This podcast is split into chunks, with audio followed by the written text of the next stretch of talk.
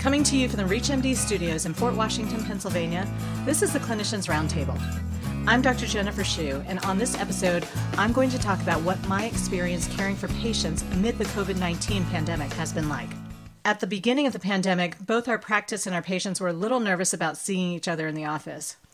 At that time, it wasn't clear how contagious the SARS CoV 2 virus was from a respiratory or direct contact standpoint. We had many families delay their well child care initially, and some even kept their kids home when they were actually sick for fear that they might catch something else at our office. We always encourage children under two years old to keep their well visit appointments so that we can monitor their growth and development and keep them up to date on immunizations. But many children over this age delayed their checkups and their vaccines since they weren't getting exposed to people outside their household and weren't in school and therefore weren't required to get the vaccines in a timely fashion. Since then, we've ramped back up to seeing well child checkups for all ages, and we're seeing sick patients either at a different time from well patients or in a completely different space from them.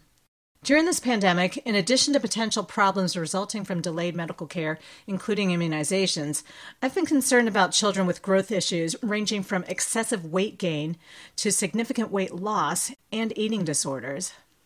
Mental health is also a big potential threat, with parents reporting sleep difficulties, mood changes, and behavioral problems in even the preschool population, as well as anxiety and depression in school age children and teens due to decreased socialization, difficulty with remote learning, or worries about the virus or pandemic itself.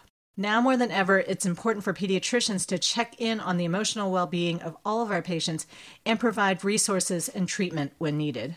The pandemic has impacted the way we approach pediatric care in that we've learned that we need to be flexible and be able to quickly adapt to the needs of our patients as things change. For example, we've bypassed our waiting rooms completely. Our patients now call from their cars to check in, and they don't even enter the office until their exam room is ready. We rapidly implemented telemedicine visits to deal with issues that may not require a hands on physical exam and have looked for other technological efficiencies to communicate with and care for our patients while still being HIPAA compliant. We've also gotten more resourceful in obtaining necessary supplies for our practice. In addition to the usual medical supply distributors, we scour sites such as Amazon Business, eBay, and hardware stores regularly. And the AMA, state and local medical societies, and local hospitals may also be a good source for PPE as well. For ReachMD, I'm Dr. Jennifer Shu. To access this episode and others in our series, visit reachmd.com slash clinicians roundtable, where you can be part of the knowledge. Thanks for tuning in.